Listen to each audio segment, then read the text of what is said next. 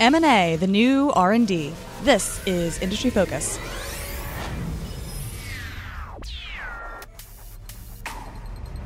Hey everyone, welcome to Industry Focus Healthcare Edition. I'm your host, Kristine Harjes. We've got Motley Fool healthcare contributor Todd Campbell on the line. It is December 16th, 2015. And it has come to my attention that one of the other industry focused podcast hosts, Sean O'Reilly, put in a plug recently that I'm a bourbon fan, which is not wrong. And what he very selflessly forgot to tell you, and here's me just returning the favor, is that he is also a fan, particularly of Woodford Reserve. It's maybe an industry focus wide thing. I don't know. Todd, are you in the bourbon fan club as well? I am. I am. Although I found that I'm, I'm pretty partial to rye lately. Yeah, well, there you go. Tastes all over the place. um, so, duly noted. Um, it's a little insight into our Christmas lists and also some Friday afternoons here at Fool HQ. so, the inspiration for today's episode comes from an episode of Market Foolery that I recorded with the stellar Chris Hill and my fellow healthcare analyst Michael Douglass earlier this week, in which we talked about some of our favorite healthcare stories from 2015, some best stocks and top headlines. Uh, we're CEO, cough, cough, Shkreli. Uh, it was a really fun episode. Check it out um, when you get done with this one. One of the things that we talked about as a top healthcare story in that show was the surge in M&A or mergers and acquisitions. And really, this has been a key theme for the year more broadly than just healthcare. It is huge. I mean, this is a record year, not only in terms of the the, the number of well deals in healthcare, but also in terms of the number of deals that are occurring everywhere in the market. You know, this is in in total value terms, this is the biggest year on record, um, surpassing you know 2007, uh, which was the last year that you know ominously potentially I don't know uh, that we had um, uh, so many deals being done, uh, and the numbers are just absolutely staggering. You know, 4.6 trillion dollars in M&A deals um, across all sectors, uh, 18,600 plus deals um, have been done. And, and a lot of those deals occurring within the healthcare s- space. Yeah, it's been the biggest year for M&A both globally in across all the sectors and also definitely within the healthcare space. I mean, we saw the biggest healthcare acquisition ever announced earlier in November, and this was, of course, Pfizer and Allergan. Yeah, for the first nine months of the year, so not even including uh, Pfizer's Allergan deal, you know, we had 268 different pharmaceutical deals that were done uh, for 231 billion dollars in value. So you know, just you throw the 160 billion on top of that for the the Pfizer bid for Allergan, and you know you're talking about a half a billion dollars in in deals in the pharmaceutical industry alone. Yeah, and Pfizer had been in a bunch of talks recently regarding M&A. I mean, there was uh, the failed bid for AstraZeneca. There was uh, they uh, uh, bought Hospira back in February, and I actually I think that's kind of a more interesting story than the Allergan deal, even though it was way smaller, only 17 billion only. Yeah, I mean, obviously this deal for Allergan is is huge, right? I mean, 160 billion, right? Um, and but a lot of that deal benefit, you could argue, is is because of the tax inversion component of it, meaning that you know you're going to move your headquarters on paper at least out of the U.S. in order to save on taxes. And I think that the projection, you know, that has that the company offered out there is that their tax rate will fall to about 17 to 18 percent, uh, down from 24 and a half percent. Now, you know, Allergan obviously has Botox and other drugs that are you know single digit plus growers, um, but I don't think that that you know I, I I tend to favor the Hospira deal because I think that could actually be uh, more transformative over time. Uh, solely because you know the Hospira deal, deal gets them now into a leadership position in what's uh, the burgeoning, brand new, nascent market of biosimilars, which are the, um, for lack of a better term, the generic equivalent of a lot of these high-priced biologic drugs um, that dominate healthcare spending today. Yeah, I mean, this is a, an enormous story. The the boom of biosimilars, and actually one of the things that we highlighted in that market foolery episode earlier this week because this could really be transformative for the entire healthcare space. I mean, you've got about $100 billion of biologic medicines that are slated to lose their patent protection in the next five years. Pfizer itself is saying that the addressable market for biosimilars should climb from 3 billion this year all the way to 20 billion in the year 2020. So in buying Hospira, it gets its foot really firmly in the door of this important market. And at the time of the deal, uh, about 68% of Hospira's sales were coming from specialty medicines, but that's because the biosimilar part has just started to take off. Yeah, you know, biosimilars have been available in, in overseas markets in Europe for years, but the FDA has been slow to embrace them because there really wasn't you know, a clear pathway that was established to say, okay, if a drug isn't exactly the same, can we still approve it and call it a generic? Um, you know, biologic drugs are created in living organisms, so it's virtually impossible to precisely duplicate them. So once healthcare reform came in and, and a pathway was established, the floodgates, if you will, are set to, to open. And the first of, of biosimilar to be approved in the US happened already this year. It was a drug from Novartis. Uh, and many more are coming, especially with high profile patent expirations um, uh, about to happen. For example, the, the Humira, the top selling autoimmune disease drug at AbbVie, uh, set to lose patent protection at the end of 2016. Yeah, and speaking of AbbVie, they had a pretty big buyout too in March. That one was Pharmacyclics for 21 billion. Yeah, Humira accounts for 61% of uh, AbbVie's sales. So with a pending patent expiration, despite you know their best efforts to use legal wrangling and, and new formulations and such to try and delay, delay the entrant entrance of biosimilars. And that has been a valiant effort on their part. Yeah, and they'll continue to advance that. You know, and who knows? Maybe they push back the entrance of these biosimilars by a few years by doing it, but it's it's delaying the inevitable. So they needed to go out and and really get something that was going to be big and, and potentially transformative to make up for the sales that could be lost to Humira. You know, a drug that has 13 billion in annual sales, um, not easy to fill. Uh, however, they did go out. They spent $21 billion to buy Pharmacyclics earlier this year to get their hands on the blood cancer drug, uh, uh, well, leukemia uh, especially, Imbruvica, uh, which is co-developed by Johnson & Johnson. And that drug has just been a gangbuster drug, incredibly successful, potentially going to get approval next year for use in the first line setting. Uh, and that has, you know, AbbVie thinking that, well, at least we can get, you know, peak sales out of that drug of, you know, five to six billion over time. Yeah, and that's especially impressive when you think about the fact that they only get to retain 50% of the profits. And so if you have management saying that they could bring in 7 billion in revenue just from this one drug, you're talking about that equating to a projection of peak sales of 14 billion. Yeah, these drugs again, biologics are uh, like Imbruvica are they're very expensive drugs, you know, and they carry hundred thousand dollar plus a year price tags.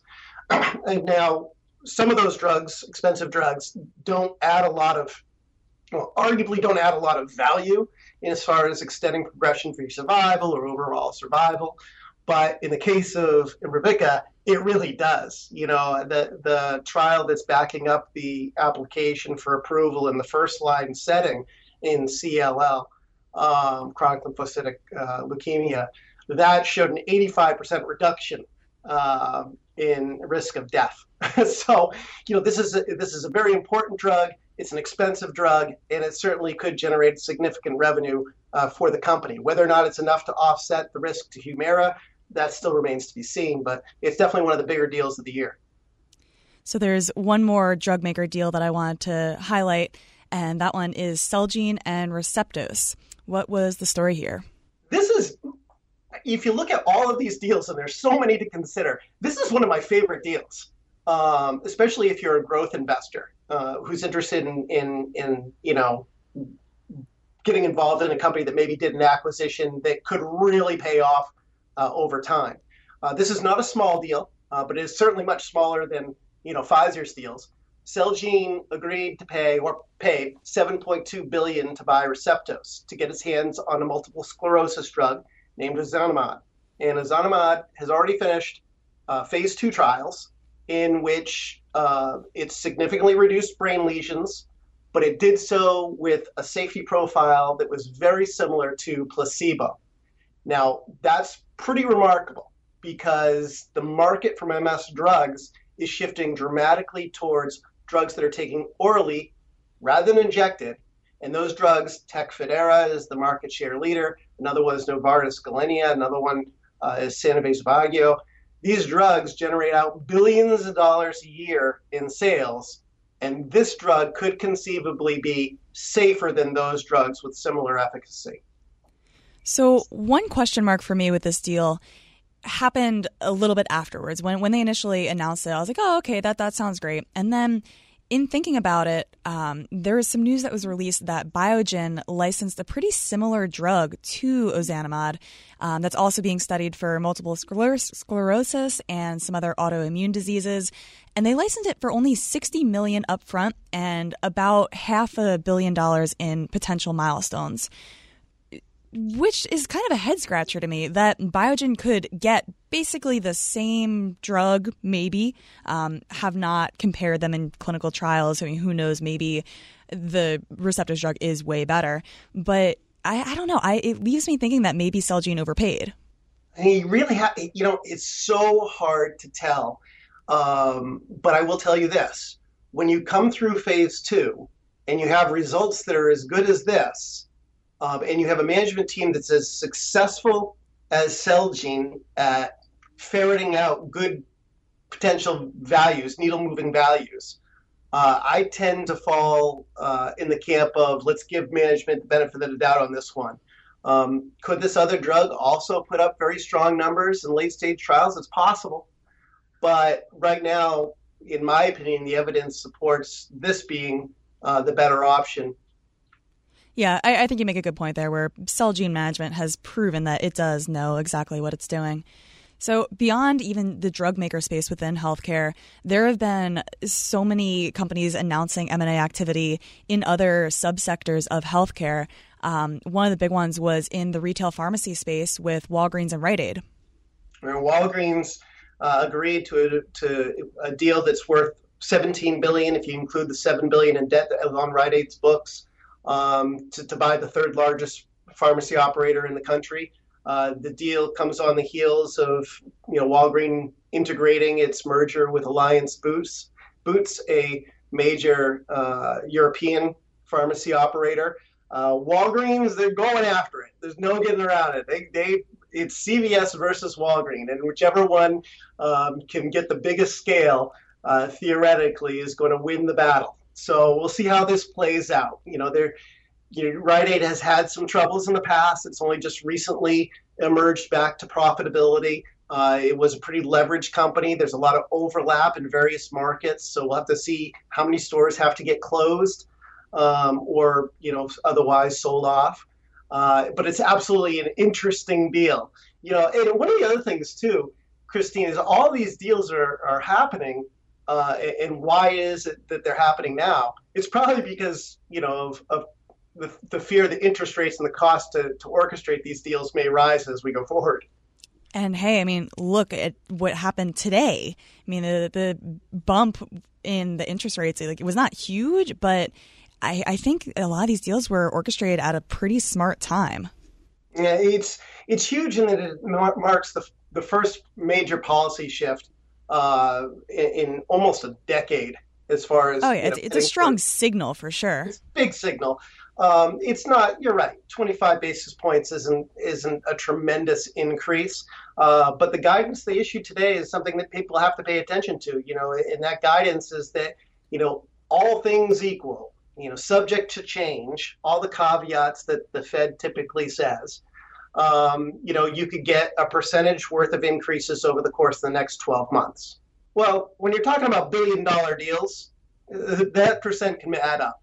It definitely could. You're right. Um, should we be worried as investors about all this leverage? Well, it really comes down to I mean, leverage is bad if you know we talked last week a lot about balance sheets and ways to analyze leverage. Um, you know, debt is bad if cash flow doesn't exist.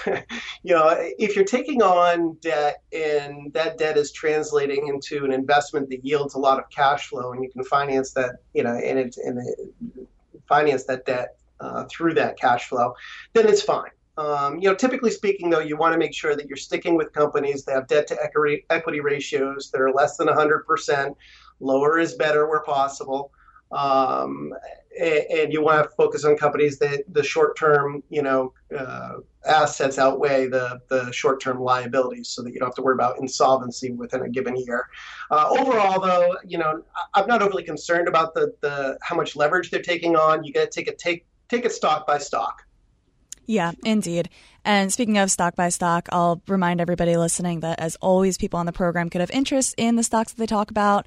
The Motley Fool could have formal recommendations for or against them. Don't buy or sell based solely on what you hear. You hear me say this every single time. Do your own research. Um, before we sign off, and here's another insight to the inner workings of Fool HQ. So I'm actually the woman behind the curtain that is our show's email account, industryfocus at fool.com. So I got to see the seriously impressive amount of emails that came in as a response to Monday's episode about financial and investing books. Apparently, you guys are both listeners and readers. So way to not just rely on one of your senses. Um, but Todd and I thought it would be worthwhile to add some of our favorites to the list. Um, Todd, do you have a favorite investing or financial book? Oh, absolutely. I mean, my, I have a library full of them, but the one that I hand out to every intern that has come in and out of my offices, both when I was working on the sell side now, uh, the various things that I do, is Market Wizards uh, by Jack Schwager. Uh, the Market Wizards is a collection of stories uh, from the leading money managers of our time and it's easy to read. Um, it's a great book to have in your collection, and you will learn a lot about investing, uh, trial and error, and how to succeed.